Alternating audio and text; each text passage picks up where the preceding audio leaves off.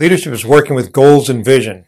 Management is working with objectives. Greetings, I'm Dr. Will, and welcome to Dr. Will's Software Project Leadership channel, where we focus on building real software to solve real problems. Leaders aren't born, they're made, and they're made just like anything else through hard work. And that's the price we'll have to pay to achieve that goal, or any, Vince Lombardi. Envision a group of producers cutting their way through the jungle with machetes. They're the producers, the problem solvers. They are cutting through the undergrowth, clearing it out. The managers are behind them, sharpening their machetes, writing policy and procedure manuals, holding muscle development programs, bringing in improved technologies, and setting up working schedules and compensation programs for the machete wielders. The leader is the one who climbs the tallest tree, surveys the entire situation, and yells out, Wrong jungle! But how do the busy, efficient producers and managers often respond? Dude, chill.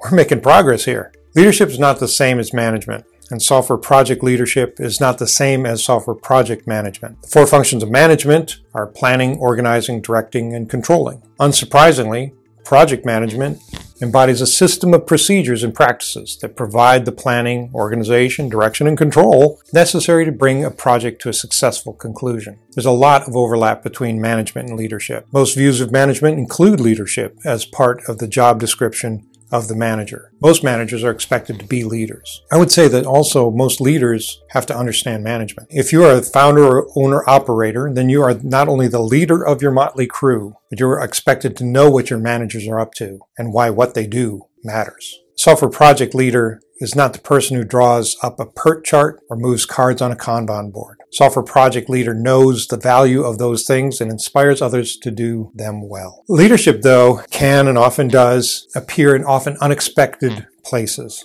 In the leadership training I received in the Air Force, we were trained to spot the informal leaders in a unit. They're not necessarily the highest ranking people in the unit and usually aren't, but they had the trust and respect of their peers and people followed them willingly. Next time we will start drilling down into those things that a software project leader should expect their team to be willing and able to do. Most of these things will overlap software project management. But for now, let's look at a few key differences between leadership and management. Leadership concerns the future. It's the vision.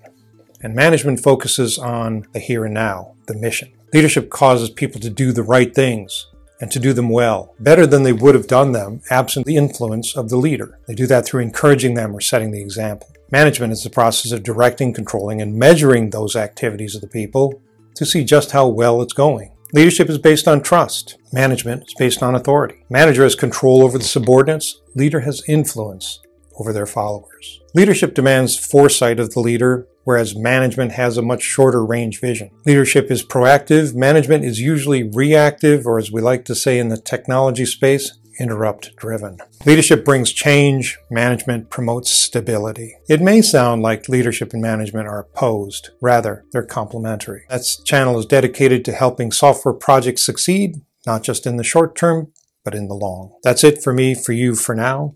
I hope you have a great day and a great week ahead. Be careful out there. I'll be seeing you. Bye.